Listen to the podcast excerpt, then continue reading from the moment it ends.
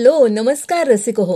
पारिजात या internet radio चॅनेलवर मी संपदा आणि मी धनंजय आजच्या या सतराव्या एपिसोड मध्ये आपलं मनःपूर्वक स्वागत करतो. श्रोतेहो, श्री सुक्त हे अत्यंत सुंदर सुक्त आहे. श्री विद्येची पंधरा अक्षरं पंधरा कला मानल्या जातात. श्री सुक्त हे पंधरा रुचांचं सुक्त साक्षात श्रीविद्याचं आहे असं म्हणतात. या सुक्तामध्ये देवी लक्ष्मीची आराधना केलेली आहे. हरि ओम हिरण्यवर्णामिति पंचदशर्चस्य सूक्तस्य आनंदकर्दमचिक्लितैन्दिरा सुतार्षयः श्रीर्देवता आद्यास्तिस्त्रोऽनुष्टुभः चतुर्थी बृहती पंचमी षष्ठ्यौ त्रिष्टुभौ ततो अष्टावनुष्टुभः अंत्या प्रस्तार पंक्ती जपे विनियोग. श्रोतेहो, आज कार्यक्रमाच्या सुरुवातीला या श्री सुक्तातील काही रुचा आणि त्याचा अर्थ आपण ऐकणार आहात. या रुचांचं पठण आणि अर्थाचं लेखन केलंय रत्नागिरीच्या राजेश चितळे यांनी आणि अर्थाचं वाचन केलंय रत्नागिरीच्या महेंद्र पाटणकर यांनी. हरि ओम हिरण्यवर्णाम हरिणीम सुवर्णरजतस्रजाम चंद्राम हिरण्मयीं लक्ष्मीं जातवेदो मावह. हरि ओम. सुवर्णा समान तेजोमय वर्णाची, हरिणी समान चंचल, सुवर्ण आणि चांदीच्या माळांनी सुशोभित, चंद्रासमान शीतल आणि सुखद तेजाने युक्त अशा लक्ष्मीला हे जातवेद अग्ने माझ्याकरिता आवाहित करा. श्रीसुक्ताचा आरंभ जातवेद म्हणजे वेद ज्यापासून निर्माण झाले अशा अग्नीच्या प्रार्थनेने होतो. अग्नीला हव्य वाहन असंही म्हणतात, कारण हवी म्हणजे यज्ञात अर्पण केलेली वस्तू ही अग्नी त्या त्या देवतांना पोहोचवतो आणि देवतांचे आशीर्वाद यज्ञकर्त्याला आणून देतो. अशा अग्नीला प्रार्थना करून लक्ष्मीचं आवाहन केलं गेलंय. मंडळी, एक अनुभव इथे सांगावासा वाटतो. सायम अग्निहोत्रामध्ये अग्नी आणि प्रजापतीला एक एक अशा दोन आहुती दिल्या जातात. जर अशी आज्य तांदूल म्हणजे तूप आणि तांदूळ अशी आहुती घेऊन तृप्त झालेल्या अग्निसन्निध बसून श्रीसुक्त पाठ केला तर लक्ष्मीची कृपा त्वरित होते. विशेषतः गुरुवारी हा पाठ करावा, नित्य केला तर अत्युत्तम. या पहिल्या रुचेत लक्ष्मीचं वर्णन आहे आणि अग्नी ही प्रार्थना आहे. ओम ताम आवह जातवेदो लक्ष्मीं मनपगामिनीं यस्यां हिरण्यं विन्देयं गामश्व पुरुषानहं. हे अग्निदेव, जी प्राप्त झाली असता मी अभ्युदयाचं द्योतक असलेलं सुवर्ण, गाय, अश्व आणि इष्टमित्र मिळवू शकेन अशी अविनाशी म्हणजे अनपगामिनी, अर्थातच न अपगामिनी म्हणजे माघारी परत न जाणारी, अर्थातच स्थिर अशी लक्ष्मी माझ्या घरी घेऊन ये. पहिल्या रुचेत लक्ष्मीला हरिणी म्हटलंय. हरणासारखी चपळ चंचल लक्ष्मी स्थिरपणे माझ्या घरी राहावी तर तिला आवडेल असंच मला वागायला हवं. लक्ष्मीचं एक वैशिष्ट्य आहे की ती सतत चल असते. स्थिरपणा तिच्या स्वभावात नाही असा आरोप तिच्यावर होतो. त्यावर एक श्लोक आहे. शूरं त्यजामि वैधव्यात् उदारं लज्जया पुनः सापत्न्यात् पंडितमपि तस्मात् कृपणमाश्रयेत. ती म्हणते, मी काय करू, मी शूराजवळ जात नाही कारण सदा तलवार हातात धरणारा तो कधीही मरेल.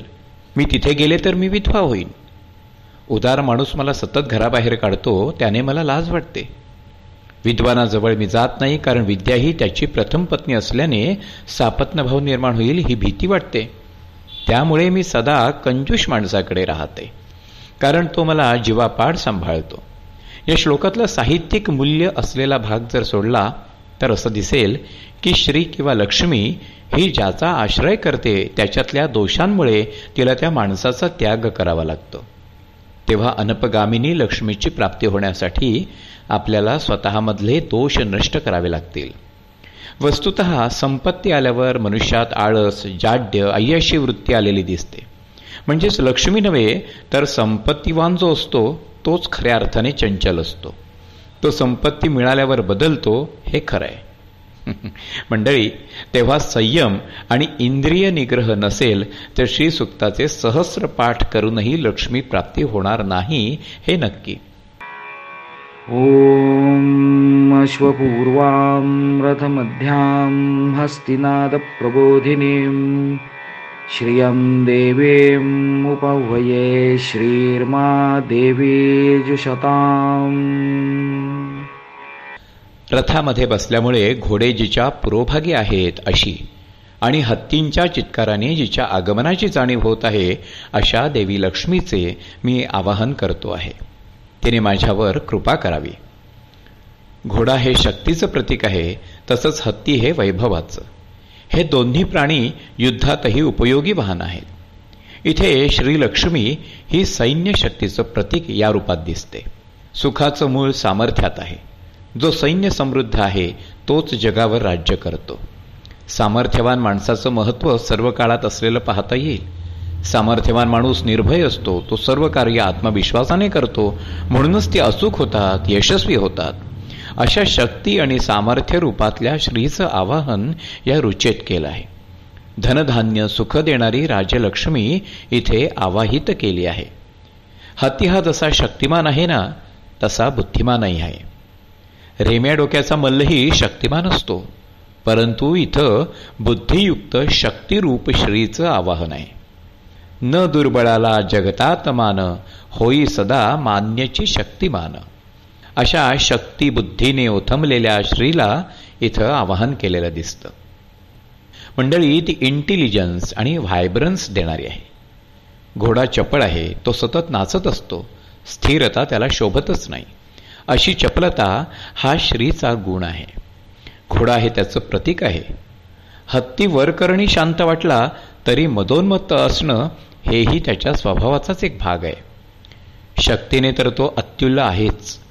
मराठी ज्याला माज म्हणतात ना, तो ही अगदी थोड्याफार प्रमाणात आवश्यक आहे. शक्ती असून जो शंकाग्रस्त आहे त्याच्या हातून महान कार्य होत नाही. फोडणीत हिंग असतो तसा थोडासा मदोन्मत्तपणा हवा, मग त्या बुद्धियुक्त शक्तीला एक स्वाद येतो. अशा स्वादिष्ट श्रीलक्ष्मीला या रुचेने आवाहन केलेलं पाहता येईल. श्रोतेहो, श्री सुक्तातील या रुचांचं पठण आणि त्याच्या अर्थाचं लेखन केलं होतं रत्नागिरीच्या राजेश चितळे यांनी, आणि या अर्थाचं वाचन केलं होतं रत्नागिरीच्या महेंद्र पाटणकर यांनी. श्रोतेहो, श्री सुक्ताच्या आणखी काही रुचांचं पठण आणि त्याचा अर्थ आपण पुढील काही भागात समजून घेणार आहोत. आता अंबा मातेचं गाणं ऐकूया. हे गाणं लिहिलंय नयन पिलणकर यांनी. संगीतकार आणि संगीत संयोजक आहेत अक्षय पेडणेकर. गायक कलाकार विश्वास संगरे, अपूर्वा लागवणकर, सिद्धी कदम आणि गौरव बंडबे, सर्व कलाकार रत्नागिरीचे.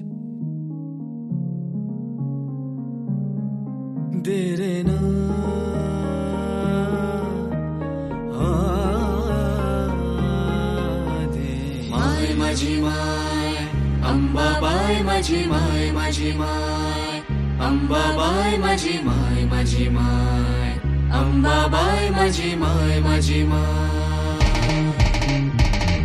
माझी माय अंबाबाई, माझी माय माझी माय अंबाबाई, माझी माय माझी माय अंबाबाई, माझी माय माझी माय. सुंदर साजरे तेजते गोजिरे, सुंदर साजरे तेजते गोजिरे, माहू डोळा भरुनी रूप तुझे हसे. माय माझी माय अंबाबाई, माझी माय माझी माय अंबाबाई, माझी माय माझी माय अंबाबाई, माझी माय माझी माय.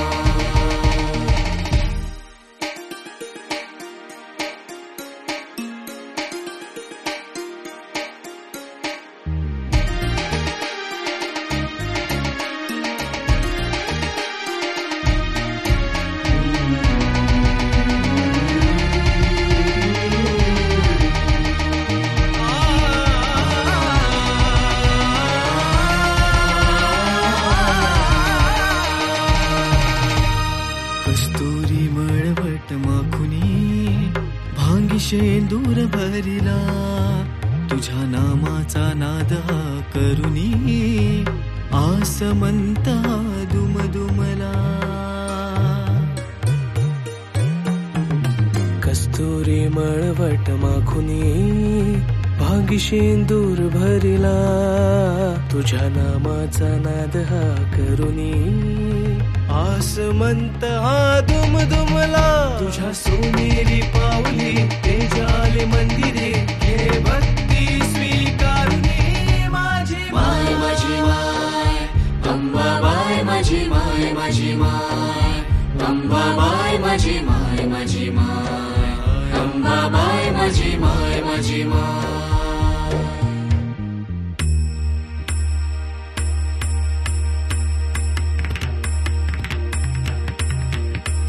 दुःख दुःखनिवारी प्रकटुनी येंगे माझे माय नागनी घोया संबळातुनी उदो उदोगे अंबाबाय सर्व गुणी तू निराकार तू तेजस्वी तू माझे माय भक्तांना तू प्रसन्न होसी नमो नमो गे अंबाबाय नमो नमो गे अंबाबाय नमो नमो गे अंबाबाय भारत करुणी आले मन भरुणी चरणी तुझाली न झालो गे माय तल्लीन झालो भक्तीत नालो आता तरी जवळी घे अंबाबाय रूपात तुझे पाहुनी देह भान हरपणे माझे गे माय माय माझी माय माझी माय माझी माय माझी माय माझी माय माझी माय माझी माय माझी माय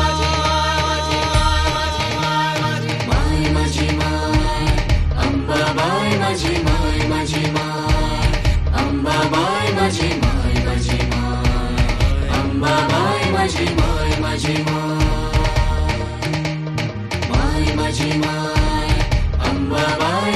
माय माझी माय अंबा बाय माझी माय माझी माय अंबा बाय माझी माय माझी माय. श्रोते हो, हे गाणं लिहिलं होतं नयन पिलणकर यांनी. संगीतकार आणि संगीत संयोजक होते अक्षय पेडणेकर. गायक कलाकार होते विश्वास संगरे, अपूर्वा लागवणकर, सिद्धी कदम आणि Gaurav Bandbe. Recording deep world studio Ratnagiri. Mixing आणि मास्टरिंग ईश्वर वातकर यांचं.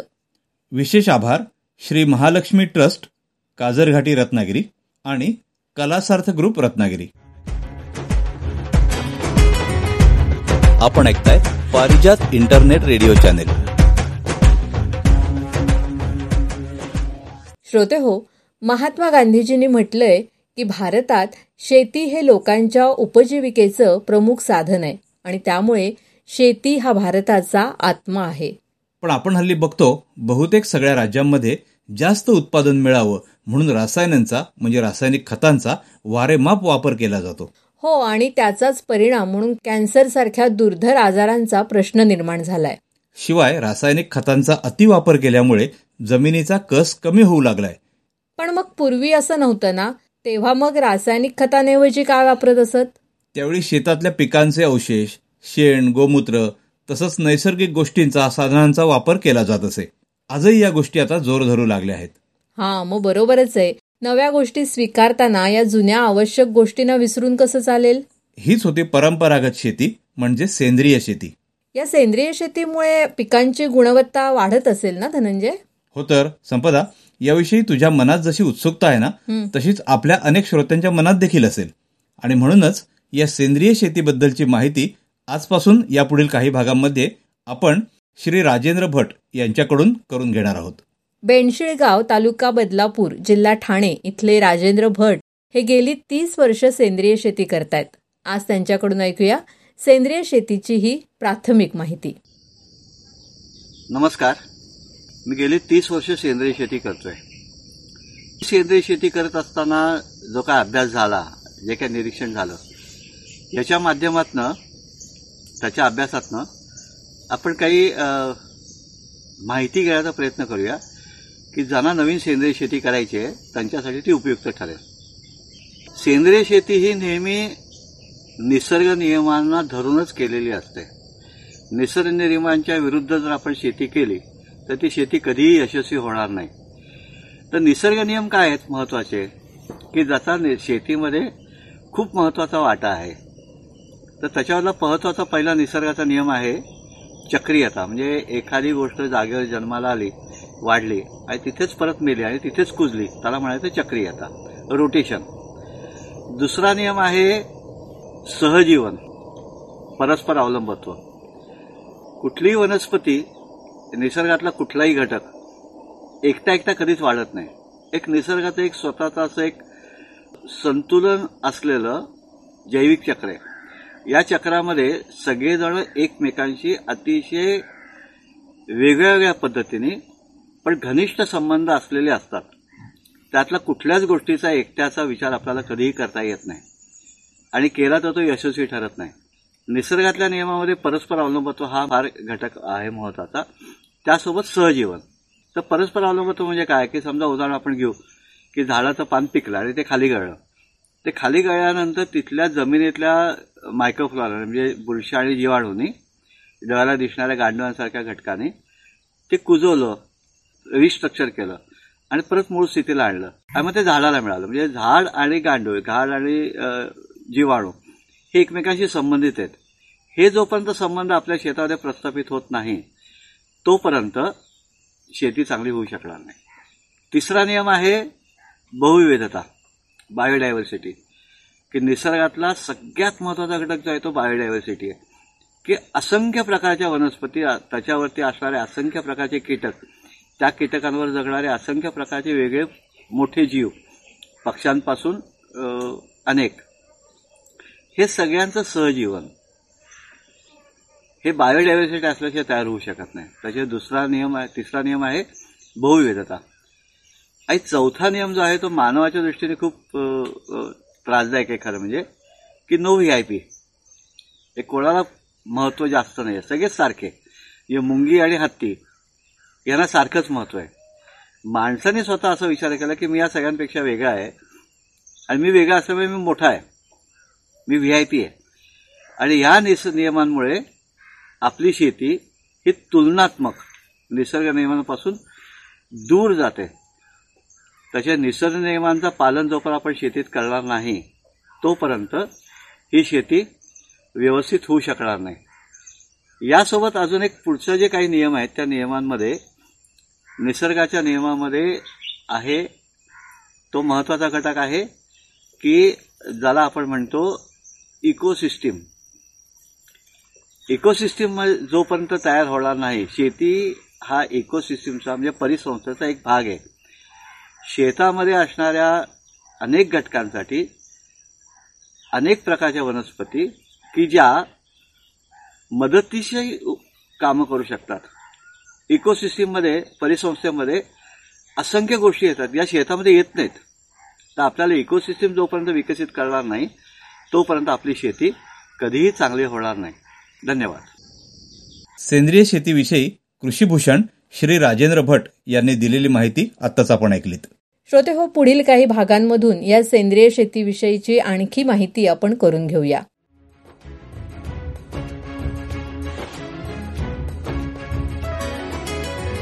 पारिजात रेडिओ आपलं इंटरनेट रेडिओ चॅनल.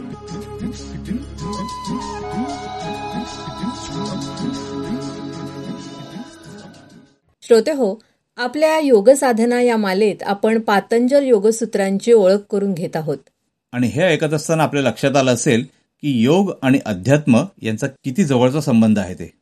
आपल्या रोजच्या जीवनात आपलं मन प्रफुल्लित आणि चित्त शुद्ध राहण्यासाठी सुद्धा यात मार्गदर्शन केलेलं आहे. आणि म्हणूनच म्हणतात की योग साधनेनं शरीर आणि मन दोन्ही सुदृढ होतं. चला तर मग श्रोते हो, ऐकूया योग साधनेचा पाचवा भाग, रत्नागिरीच्या विनय साने आणि नीता साने यांच्याकडून. श्रोते हो, मागील भागामध्ये आपण पातंजल योगसूत्रांची प्रारंभिक ओळख करून घेतली. योग शब्दाची व्याख्या, चित्तवृत्ती, चित्तभूमी आणि चित्तविक्षेपांबद्दल माहिती करून घेतली. या भागामध्ये आणखी काही संकल्पनांबद्दल आपण माहिती घेणार आहोत. महर्षी पतंजलींनी ईश्वराचे वर्णन समाधीपादाच्या चोवीसव्या सूत्रामध्ये क्लेशकर्म विपराशयी अपरामृष्टः पुरुषविशेषः ईश्वरः असे केले आहे. याचा अर्थ ज्याला क्लेश, कर्म, कर्मफल आणि कर्माशय यांचा उपसर्ग नाही असा पुरुषविशेष म्हणजेच ईश्वर होय. श्रीराम, श्रीकृष्ण, श्री गजानन अशा देव आणि देवतांना आपल्या आयुष्यात अनेक क्लेश भोगावे लागले. या देवता कर्मापासून किंवा कर्मफलापासून अलिप्त नाहीत. या सर्वांपासून ईश्वर वेगळा आहे. काही दर्शनांमध्ये त्याला ब्रह्म, परब्रह्म असे म्हटले आहे. वेदांत दर्शनात पुरुषोत्तम तर योगसूत्रांमध्ये पुरुषविशेष म्हटले आहे. ईश्वर प्रणिधान म्हणजे आपले तन, मन आणि धन म्हणजेच आपले सर्वस्व ईश्वराला अर्पण करणे. जो प्रपंचात आहे त्याने पैसे मिळवणे चुकीचे नाही, मात्र ते कष्ट करून व सन्मार्गाने मिळवावेत. त्याचप्रमाणे आपल्याला शारीरिक, मानसिक व बौद्धिक सामर्थ्य ईश्वराने दिले आहे, तेही सुस्थितीत ठेवणे आपले कर्तव्य आहे. असलेली संपत्ती काटकसरीने व योग्य प्रकारे वापरणे हेही आपले कर्तव्य आहे. थोडक्यात, आपण स्वतःसाठी काहीही करत नाही, जे करतो ते परमेश्वरासाठीच असे सतत मनात ठेवले तर ईश्वर प्रणिधान चांगल्या प्रकारे आचरणात आणले असे म्हणता येईल. आता आपण चित्तप्रसादन ही संकल्पना पाहूया. समाधिपादातील तेहतीसव्या सूत्रात तिचे वर्णन केले आहे. मैत्री, करुणा, मुदिता, उपेक्षाणाम, सुखदुःख, पुण्य अपुण्य विषयाणाम भावनाच चित्त प्रसादनम. आपले अन्य व्यक्तींशी व्यवहार कशाप्रकारे नियंत्रित करून चित्त कायम प्रसन्न कसे ठेवता येईल याचे मार्गदर्शन या सूत्रात केले आहे. सुखी व्यक्तींबाबत मैत्रीची भावना करावी. दुसऱ्या व्यक्तीबद्दल मत्सर, असूया किंवा खेद वाटला तर मन प्रसन्न होणार नाही. मैत्री केल्याने आपले मन शुद्ध, शांत व प्रसन्न राहील. दुःखी व्यक्तीबाबत करुणेची भावना मनात ठेवावी. तसेच दुःख दूर करण्यासाठी जी जी मदत करता येणे शक्य आहे ती करावी. त्यांचे सांत्वन करावे, दुःख हलके करण्याचा प्रयत्न करावा. पुण्याचरणी व्यक्तींबाबत मनामध्ये आनंदाची भावना निर्माण करावी. पुण्य हे सत्कृत्य आहे. सत्कृत्य दिसेल तेथे आनंद व्यक्त करावा. त्यामुळे आपले चित्त शांत व शुद्ध होते. पापाचरण करणारी व्यक्ती आढळली तर त्या व्यक्तीची उपेक्षा करावी. त्या व्यक्तीबद्दल उदासीनता धारण करावी. तिचा केव्हाही द्वेष करू नये, तिरस्कार करू नये अथवा अनादरही दाखवू नये. अशा व्यक्तीची कीव करू नये किंवा दयाही दाखवू नये. असे काही केल्यास आपले मन अशुद्ध होते आणि मनात अप्रसन्नता निर्माण होते. अशा रीतीने या चार भावनांची आपल्याला हळूहळू सवय होते. तो आपला स्वभाव होतो. चित्तातील दोष दूर होतात व मन निर्मळ, प्रशांत व प्रसन्न होते. विविध क्लेशसुद्धा कैवल्य प्राप्तीमध्ये बाधा निर्माण करतात. त्यांची ही चर्चा योगसूत्रांमध्ये साधनपादामध्ये केलेली आहे. सूत्र आहे अविद्या, अस्मिता, रागद्वेष, अभिनिवेश क्लेशाः. म्हणजेच अविद्या, अस्मिता, रागद्वेष आणि अभिनिवेश हे पाच क्लेश आहेत व ते जोपर्यंत चित्तामध्ये असतात तोपर्यंत मन संसारात गुंतून राहते. यामधील अविद्या हे क्लेशाचे कारण असून पुढील चार क्लेश अविद्या किंवा अज्ञानामुळे निर्माण होतात. अस्मिता म्हणजे अहंकार, राग म्हणजे आसक्ती, द्वेष म्हणजे मत्सर आणि अभिनिवेश म्हणजे जीवनासक्ती किंवा मृत्यूचे भय. हे क्लेश प्रथम प्रसवाच्या दिशेने नेऊन तनू अथवा लहान करता येतात आणि ध्यानाच्या सहाय्याने त्यांचे निराकरण करता येते. यापुढील भागामध्ये आपण अष्टांग योग या योगसूत्रातील संकल्पनेचा विचार करणार आहोत. तोपर्यंत विराम. योगसूत्रांच्या आधारे कोणत्या गोष्टींचा अवलंब करावा, कोणत्या गोष्टी टाळाव्यात हे आपण शिकलो. तनमनाला सर्वांग सुंदर बनवणाऱ्या या योग साधनेची माहिती आपल्याला दिली रत्नागिरीच्या विनय साने आणि नीता साने यांनी. श्रोते हो, आमचे हे कार्यक्रम तुम्हाला कसे वाटतात याबद्दल नक्की आम्हाला कळवा. तसंच आणखी कोणत्या विषयाची माहिती तुम्हाला करून घ्यायला आवडेल तेही सांगा. त्यासाठी आमचा व्हॉट्सअप नंबर आहे nine four two two four two nine three three three.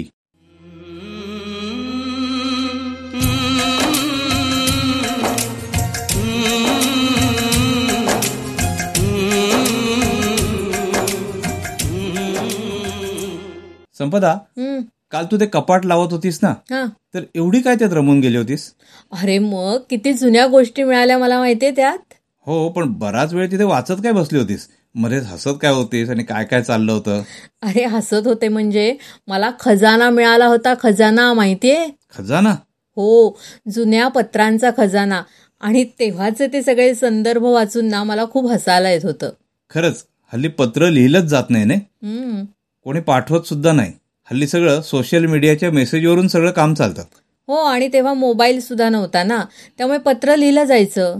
पण पत्रातून आपल्या भावना पोहोचेपर्यंत आणि पलीकडून त्याचं उत्तर येईपर्यंत किती वेळ जात होता ना तेव्हा.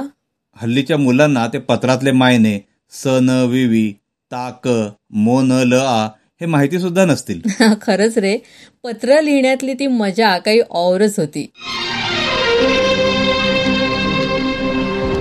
लिखे जो खत तुझे वो तेरी याद में हजारों रंग के नजारे बन गए. लिखे जो खत तुझे वो तेरी याद में हजारों रंग के नजारे बन गए. सवेरा जब हुआ तो फूल बन गए, जो रात आई तो सितारे बन गए. लिखे जो खत तुझे.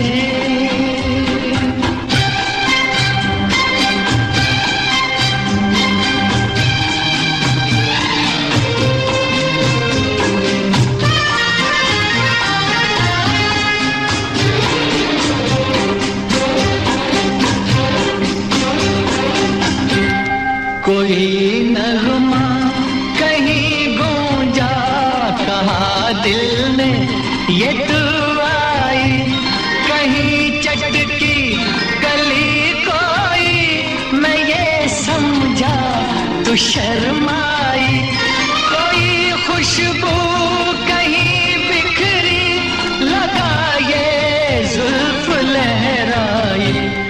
लिखे जो खत तुझे वो तेरी याद में हजारों रंग के नजारे बन गए. संपदा, मला आठवतंय पूर्वी आपल्या गावात एक पोस्टमन काका यायचे. ते घरून डबा घेऊन यायचे, पण जेवायला मात्र इथे आपल्या अंगणात बसायचे. मग आई कधी त्यांना भाजी द्यायची, कधी लोणचं द्यायची. बर, एकतर पोस्टमन काका होते ते तर म्हणायचे की उन्हातून आलोय, जरा पांढरं पाणी द्या. पांढरं पाणी म्हणजे श्रोते हो, त्यांना ताक हवं असायचं. एक पोस्टमन होते त्यांनी तर सासूबाईंना सल्ला पण दिला होता. तुम्हाला गंमत वाटेल श्रोते हो ते ऐकून. तेव्हा सासूबाई मण्यांचं विणकाम करायच्या, म्हणजे अगदी बारीक बारीक मणी असायचे आणि त्याचं विणकाम करायच्या. तर हे पोस्टमन सासूबाईंना म्हणायचे, वहिनी इतकं बारीक बारीक विणकाम करू नका, डोळे खराब होतील. पुढे तुम्हाला दोन दोन सुना यायच्या आहेत, घरात काय करतायत काय खातायत तुम्हाला दिसायचं सुद्धा नाही. खरंच आजही सासूबाई जेव्हा हा किस्सा सांगतात ना तेव्हा जाम हसू येतं. श्रोतेहो, तुम्हाला अजून एक गंमत सांगतो. आमच्या लहानपणी अजून एक पोस्टमन काका होते. ते आमच्या घरी यायचे आणि पावसाळ्याचे दिवस असायचे. तर पावसाळ्याच्या दिवसांमध्ये आमच्या घरापलीकडे एक ओढा आहे आणि त्या ओढ्याच्या पलीकडे, ओढ्याला जर पाणी असेल, ओढा ओलांडून पलीकडे जाता यायचं नाही. मग पलीकडे जो गाव होता त्या गावातली पत्र तेव्हा देता यायची नाहीत. हो, तेव्हा म्हणजे पोस्टमन काका सगळे चालतच फिरायचे नाही का. हो, आणि मग काय करायचे, ते आमच्या घरी बसायचे, ते पत्र असतील ते काही इथे ठेवून द्यायचे. आणि एक त्यांचा कॉलम होता, रजिस्टर होतं त्यांच्याकडे. त्या रजिस्टरमध्ये एक कॉलममध्ये ते एक विशिष्ट शब्द लिहायचे आणि घरातल्या लोकांची त्याच्यावर सही घ्यायचे. होय, काय असायचं त्यात लिहिलेलं? आम्हालाही त्या शब्दाची त्यावेळी गंमत वाटायची. तो शब्द असायचा न उ ना. न उ ना म्हणजे काय? काय असेल ओळख? सांग बघू. न उ ना म्हणजे नदीला उतार नाही. अरे बापरे, शॉर्ट फॉर्म मध्ये लिहायचे. नदीला उतार नाही म्हणून त्या वाडीतली पत्र वितरित करता यायची नाहीत, म्हणून ती पत्र इथे ठेवायचे. आणि मग दुसऱ्या दिवशी गावातले लोक इथे येऊन ती पत्र घेऊन जायचे, किंवा दुसऱ्या दिवशी पोस्टमन काका कोणी न दिलेली पत्र जाऊन त्यांच्या घरी पोचवत असत. आणखीन एक मी असंच ऐकलंय की एक पोस्टमन होते, आणखीन ते पत्र जर का असेल त्या घरातल्यांचं, असं घरावरनच जायचंय ना सगळ्यांच्या, तर पत्र नसेल तर नापट असं ओरडून जायचे, म्हणजे नाही पत्र टपाल असं म्हणायचे. आणि जर का पत्र असेल तर म्हणायचे आपट आहे पत्र टपाल, म्हणजे लोकांना कायचं पत्र आलंय. अशी काय काय गमती गमती करायचे ना. पण संपदा, हे सांगतेस खरंच सांगतेस की काय असंच आपलं काहीतरी? काय बोलतोस? खरंच सांगते मी. मी काय उगाच पुढ्या सोडत नाहीये. हा, पुढ्या सोडत नाहीयेस. तुला अर्थ माहितीये पुढ्या सोडत नाही याचा? अर्थ नाही माहिती, पण मी ऐकलेला आहे शब्द बऱ्याचदा, पुढे सोडू नकोस वगैरे असं. पुढी सोडणे हा वाक्प्रचार आहे, पण तो काय गोष्टीवरून आलाय त्याचा मी तुला अर्थ सांगतो. पूर्वीच्या काळी पोस्टमन काका टपाल घेऊन येत असत, तसंच पूर्वीच्या काळी लोक सुद्धा एका ठिकाणून दुसऱ्या ठिकाणी आपला जर काही मेसेज पोचवायचा झाला तर असं ते चिठ्ठीद्वारे नेऊन पोचवत असत. आणि घरात समजा एखादं काही शुभ कार्य होणार असलं आणि त्याच वेळी समजा एखादी काही दुःखद घटना आली त्या घरासंबंधित, मग त्या घरातल्या लोकांना सुएर सुतक पाळायला लागायचं. मग ज्या ठिकाणी ते कार्य आरंभलेलं आहे त्या ठिकाणी त्या कार्यात व्यत्यय येऊ नये म्हणून त्यावेळी लोक काय करायचे की गेलेली व्यक्तीची जर बातमी तर कळायला पाहिजे, मग ती काय जी घटना घडले ती कागदामध्ये लिहून त्या कागदाला बाहेरून पुडी केली जायची आणि त्या पुडीवर लिहिलं जायचं ही पुडी अमुक तारखेला उघडणे. अच्छा, म्हणजे ते काय शुभ कार्य असेल ते झालं की त्याच्यानंतरची तारीख टाकून द्यायची की याच्यानंतर हे आता उघडून बघा. बरोबर, त्यानंतर उघडणे म्हणजे त्याच्या काय आड यायचं नाही. आणि मग तो दिवस ओलांडून झाला तर पुढीवर लिहिलेला दिवस आला की ती पुढी उघडायची आणि मग त्यावेळी कळायचं की कोणातरी व्यक्तीचं निधन झालंय किंवा कोणातरी बाळाचा जन्म झालेला आहे. तर यावरून हा वाक्प्रचार तयार झाला की पुढी सोडणं. अच्छा, असा शब्दप्रयोग वापरला जातोय त्याच्यावरनं. हो ना, बरोबर. श्रोते हो, हे वाक्प्रचार किंवा शब्दप्रयोग आपण वापरत असतो पण आपल्याला त्याचा नेमका अर्थ माहीत नसतो.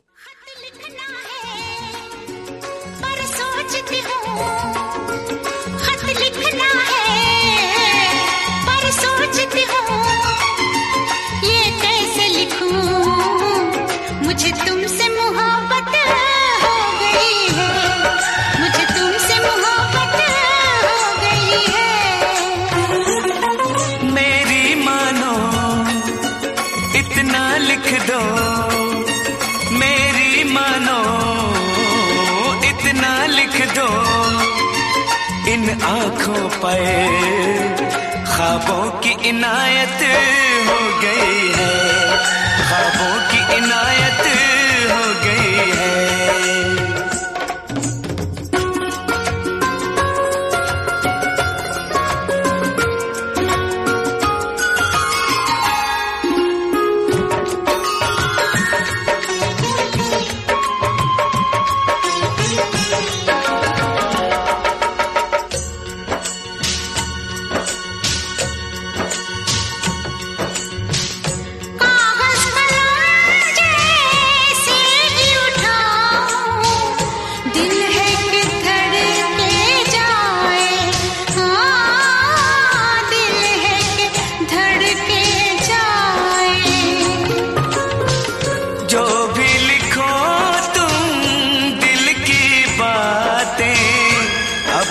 छुपेंगे छुपाए आ, अब न छुपेंगे छुपाए.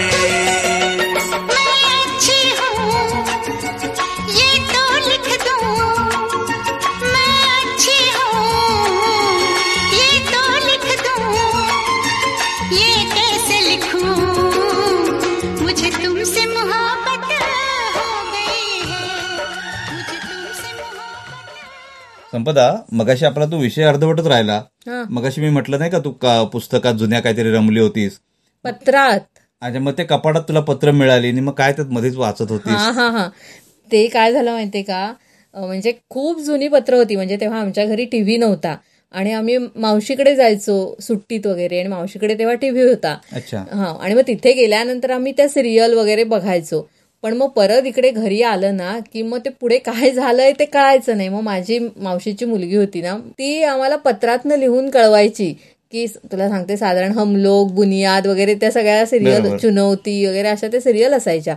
तर मग त्याच्यातून ती लिहून पाठवायची की असं झालं तसं झालं. म्हणजे त्या पत्रात बाकी काहीच मजकूर नव्हता, सगळी स्टोरी सिरियलमध्ये काय झालं हे ह्यानेच ते पत्र भरलेलं होतं. म्हणून मला ते खूप हसू आलं की काय म्हणजे हल्लीची मुलं हे टीव्हीवरच्या सिरियल बघत पण नाहीत, पण आपण किती त्याच्यात अगदी रममाण होऊन जायचो. ह्या सगळ्या विचारांनी मला हसायला आलं. आणि दुसरं म्हणजे मला एका मैत्रिणीचं पत्र मिळालं, हॉस्टेलवर राहायची तेव्हा, तर आजचा दिवस मॅगी खाऊनच काढला वगैरे असं सगळं तिने वर्णन लिहिलेलं होतं. वाचून हसायला लागलं. मग मला पण आता अशी एक गोष्ट आठवली. मी पण लहानपणी जेव्हा आमच्या भावांकडे राहायला जायचो ठाण्याला आणि ते तिकडून अशा गोष्टी मग लिहून पाठवायचे, तू म्हटलं सिरियल मधल्या म्हटल्यास त्याप्रमाणे. पूर्वीच्या काळी कसं व्हायचं, हे चित्रपट रिलीज व्हायचे ना ते मुंबईत आधी रिलीज व्हायचे आणि आपल्याकडे एक आठवड्या दोन आठवड्यानंतर तो पिक्चर आपल्याकडे त्या टॉकीजला लागत असे. मग त्यावेळी कुठचारी पिक्चर होता, मला तर आठवत नाही, कयामत से कयामत तक असा कोणतरी असेल, आणि तो आपल्याकडे इकडे रिलीज व्हायचा होता आणि तिकडे रिलीज झाला होता. मग तिथल्या भावानी मला स्पॉयलर हल्ली ज्याला म्हणतात तशी पूर्ण स्टोरी लिहून त्या पिक्चरची कळवली होती की असं त्या पिक्चर मध्ये आहे. आणि आम्हाला मग इथे उत्कंठा लागली होती, अरे कसं असेल आता, बघूया, बघायला मिळेल आपल्याला. हे सगळं तेव्हा पत्रातूनच देवाणघेवाण होत होती.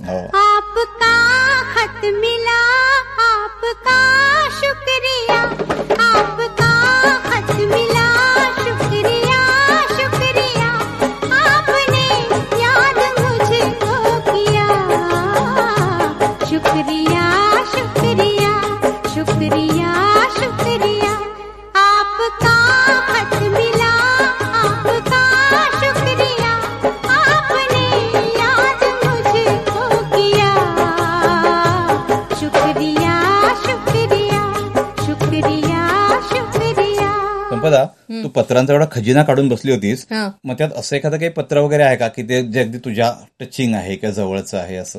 हो, खरंच माझ्या अगदी खूप हृदयाच्या जवळ असलेलं एक पत्र आहे त्याच्यामध्ये, ते म्हणजे बाबांनी लिहिलेलं आहे. बाबांनी तुला? मला लिहिलेलं, मला म्हणजे आम्हा भावंडांना लिहिलेलं. म्हणजे असं होतं की आमच्या शिक्षणासाठी आई आम्हाला दोन्ही भावंडांना घेऊन शहरात येऊन राहिली आणि बाबा मात्र गावामध्ये डॉक्टर असल्यामुळे तिथेच प्रॅक्टिस करत होते आणि आठवड्यातनं एकदाच ते रत्नागिरीला यायचे. तर त्यावेळेला त्यांनी आम्हाला पत्र पाठवून त्याच्यात लिहिलं होतं की तुम्ही तिघंच राहताय, आईवर जबाबदारी आहे सगळी, तर तिला त्रास देऊ नका, अभ्यास चांगला करा आणि आता तुम्ही असं मोठी झालात, मोठे झाल्यासारखी वागा वगैरे, असं सगळं त्यांनी वर्णन त्याच्यात लिहिलं होतं. आणि त्यांनी रात्री ते पत्र लिहिलं होतं. म्हणजे कदाचित म्हणजे मी आता ते फील करू शकते की ते एकटे तिकडे राहत होते, आम्ही इकडे होतो, आई बाबा एकमेकांपासून लांब राहत होती आणि तेव्हा त्यांना ते कसं वाटलं असेल आणि ते रात्री कदाचित आमची आठवण त्यांना आली असेल आणि त्यावेळेला त्यांनी ते पत्र लिहिलंय. नक्कीच. तर त्यामुळे आता मला त्याच्या मागचा जो अर्थ आहे तो कळतो. आणि त्यात बाबांनी दोन ओळी लिहिल्या होत्या की हाती धनुष्य ज्याच्या त्याला कसे कळावे, हृदयात बाण ज्याच्या त्यालाच दुःख ठावे. वा, हृदयनाथांच्या, पंडित हृदयनाथ मंगेशकरांचं गाणं आहे. तर आज मी जेव्हा जेव्हा हे गाणं ऐकते ना तेव्हा तेव्हा मला हे बाबांचं पत्र आठवतं आणि त्याच्या मागचा जो अर्थ आहे, त्यांना काय म्हणायचं होतं, हे मी आज मोठी झाल्यानंतर समजू शकते. त्यामुळे ते पत्र खूप माझ्या अगदी जवळचं आहे. आणखीन खूप कमी बोलणारे असे बाबा पत्रातून ते व्यक्त झाले, आणखीन ते बोलले आमच्याशी, त्यामुळे ते खूप जवळचं आहे माझ्यासाठी. ग्रेट. एक ममता की प्यार की गंगा की जो चिट्ठी आती है साथ बोलाती है, मेरे दिन बचपन के खेल वो आंगन के वो साया आंचल का वो टीका काजल का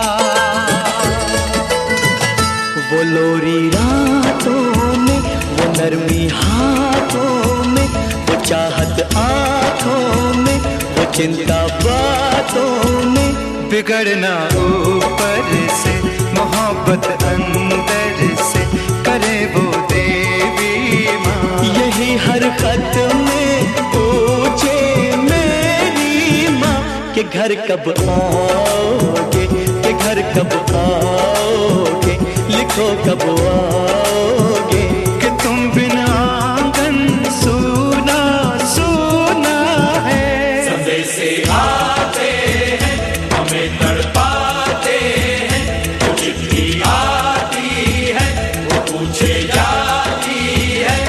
घर कब आओगे, घर कब आओगे, लिखो कब आओगे, कि तुम बिन ये घर सोना सोना है. संपदा, आता तू जी ही आठवण सांगितलीस पत्राबद्दलची, तर अशीच प्रत्येक आपल्या श्रोत्याच्या मनात अशी पोस्टासंबंधी, जुन्या काळातल्या पोस्ट कार्डांसंबंधी किंवा त्यावेळी अंतर्देशीय पत्र होती किंवा पाकिटं होती, त्यासंबंधी प्रत्येकाच्या भावना अशा काहीतरी नक्कीच निगडीत असणार असणार. हो, नक्कीच.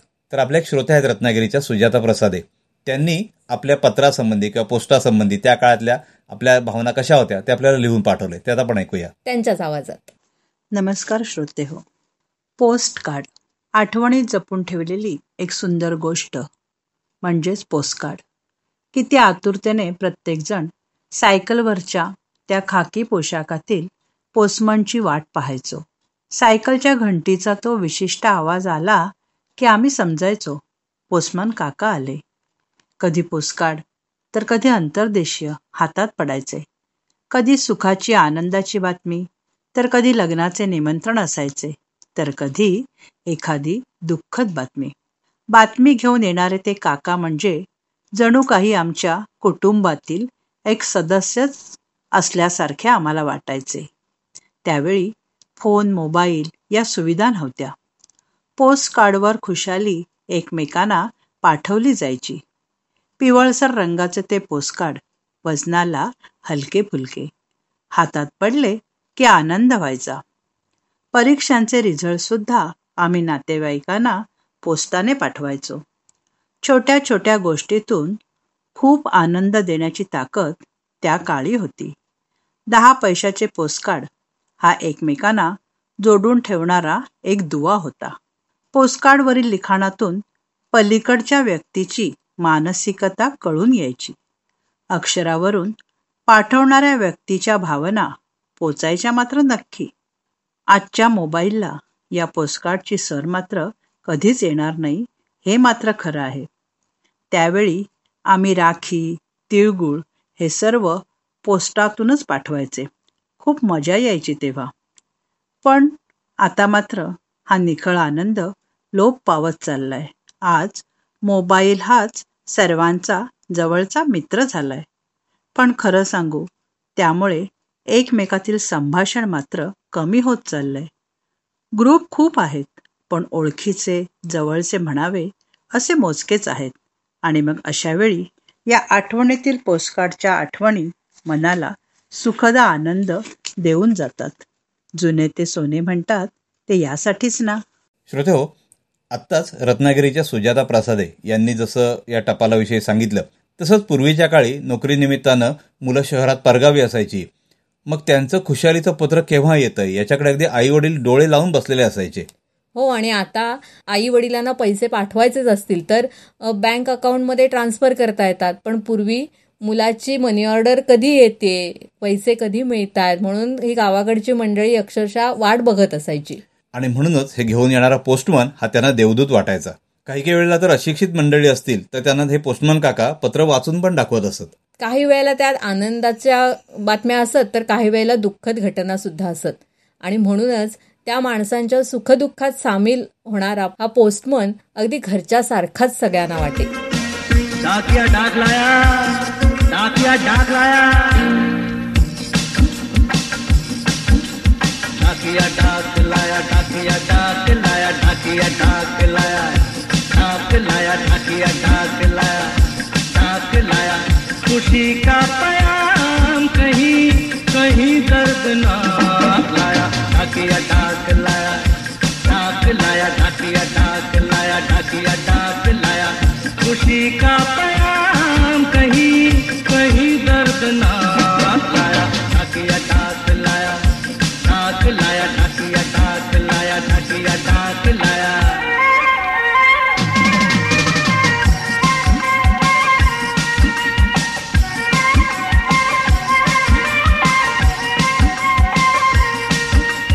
देवर के भतीजे की साली की सगाई है, आती पूरन मासी को करार पाई है. मामा आपको लेने आते मगर मजदूरी है, बच्चों समेत आना आपका जरूरी है. दादा तो दादा तो गुजर गए, दादी बीमार है, नाना का भी तेरवा आते सोमवार है. छोटों को प्यार देना, बड़ों को नमस्कार, मेरी मजबूरी समझो कारण को तार. शादी का संदेशा तेरा है सोमनाथ लाया, ढाकिया ढाक लाया, ढाक लाया, ढाकिया ढाक लाया. श्रोते हो, तुम्हाला सांगायला खूप आनंद वाटतोय की आत्ताच्या या सोशल मीडियाच्या जमान्यामध्ये, म्हणजे एस एम एसच्या जमान्यामध्ये, फोनच्या जमान्यामध्ये आपल्या एक श्रोत्या आहेत की ज्यांनी एक आधुनिक रूपात आपल्याला आपल्या पारिजात रेडिओसाठी आपल्याला पत्र पाठवलंय. आणि त्या आहेत कणकवलीच्या देविका पिलणकर. म्हणजे काय केलं श्रोते हो, तर त्यांनी स्वहस्ताक्षरात एक छान पत्र लिहून काढलं आणि त्या पत्राचा मग फोटो काढून तो आपल्याला व्हॉट्सअपद्वारे पाठवला. तर धनंजय, हे पत्रच आपण वाचून दाखवूया का श्रोत्यांना? हो, नक्कीच. आपण अंध दिनानिमित्त जो कार्यक्रम सादर केला होता तर त्यासंबंधी त्यांनी हे पाठवलेलं आपल्याला पत्र आहे. हो, वाच ना. तर त्या म्हणतात की आज पारिजात रेडिओवरचा कार्यक्रम छान झाला आणि विशेषतः लहानपणींच्या आठवणी जाग्या झाल्या हा ऐकल्यानंतर, आणि अंध दिनानिमित्त परमपूज्य आदरणीय दीक्षित सरांची आठवण काढली त्याबद्दल खूप खूप आभार, कारण मी सुद्धा या सरांची विद्यार्थिनी आहे असं त्यांनी आपल्याला कळवलंय. आणि इतके वर्षांनी सरांची आठवण करून दिल्याबद्दल त्यांनी आपले आभार मानलेत आणि म्हणजे आनंद व्यक्त केलाय त्यांनी की सरांची आठवण तुम्ही सुद्धा काढलीत म्हणून. त्याशिवाय त्यांनी सगळ्या त्या आपल्याला पुढे सरांच्या आठवणी लिहून पाठवल्यात. आणि श्रोते हो, या पत्राचा अजून एक महिमा असा आहे की या ज्या देविका पिलणकर आहेत त्यांनी त्या पत्रामध्ये काही आठवणी आपल्या लिहिल्या आहेत, त्यांनी काही आपल्या मैत्रिणींची त्या काळातल्या नावं लिहिली आहेत. तर त्या काळातल्या एक ज्या त्यांच्या मैत्रिणी आहेत त्या आत्ताच्या आपल्या पारिजात रेडिओच्या श्रोत्या आहेत. आणि त्यामुळं काय झालं की आपल्याला जेव्हा कळलं की ह्या दोघी एकमेकींच्या मैत्रिणी आहेत तर आपण काय केलं, लगेच त्यांना एकमेकींना एकमेकींचे फोन नंबर देऊन ती भेट घडवून आणून दिली त्यांची. खरंच आज पारिजात रेडिओमुळे खूप वर्षांनी दोन मैत्रिणी भेटल्या आणि आपल्यासाठी नक्कीच आनंदाची गोष्ट आहे. आणि श्रोते हो, तुम्हालाही असं करायला हरकत नाही ना की तुम्ही तुमच्या हस्ताक्षरात तुम्हाला पारिजात रेडिओबद्दल जे काही वाटतं ते, तुमच्या काही सूचना असतील तर त्या आम्हाला अशा लिहून त्याचा फोटो काढून आम्हाला व्हॉट्सअपवर पाठवा. आम्हाला नक्कीच तुमच्या हस्ताक्षरातलं हे पत्र वाचायला खूप खूप आवडेल. याशिवाय आपलं पारिजात रेडिओचं फेसबुक पेज आहेच, तिथेही तुम्ही प्रतिक्रिया नोंदवू शकता. आमचा व्हॉट्सॲप नंबर आहे nine four double two four two nine three three three. या नंबरवर सुद्धा तुम्ही तुमच्या प्रतिक्रिया किंवा तुम्हाला या कार्यक्रमात सहभागी व्हायचं असेल तर त्या सहभागासंबंधी काही तुम्हाला विचारायचं असेल तर तुम्ही या क्रमांकावर संपर्क साधू शकता. आणि श्रोतेहो, आपल्याला आमचे जुने सर्व एपिसोड्स पॉडकास्ट प्लॅटफॉर्मवर उपलब्ध आहेत. त्यासाठी फक्त एवढंच करायचं, गुगलच्या सर्च विंडोमध्ये जायचं आणि गुगल पॉडकास्ट पारिजात रेडिओ एवढं टाईप करायचं आणि सर्च द्यायचं. आपल्याला सगळे एपिसोड एकाखाली एक ऐकायला मिळतील. तेव्हा श्रोते हो, सर्च करा गुगल पॉडकास्ट पारिजात रेडिओ आणि ऐका आमचे याआधीचे सगळे कार्यक्रम. तेव्हा आजचा कार्यक्रम श्रोते हो तुम्हाला कसा वाटला हे आम्हाला नक्की कळवा. त्याचप्रमाणे आपला आत्ताचा हा कार्यक्रम तुम्ही रात्री अकरा वाजेपर्यंत पुन्हा ऐकू शकता. तेव्हा तुमच्या मित्रमंडळींना, नातेवाईकांनाही हा कार्यक्रम ऐकण्यासाठी जरूर सांगा. तेव्हा श्रोते हो, पुन्हा भेटूया येत्या गुरुवारी अर्थात दहा डिसेंबरला नवीन कार्यक्रमासह. आणि आता या कार्यक्रमातून मी संपदा आणि मी धनंजय आपला निरोप घेतोय. नमस्कार. नमस्कार.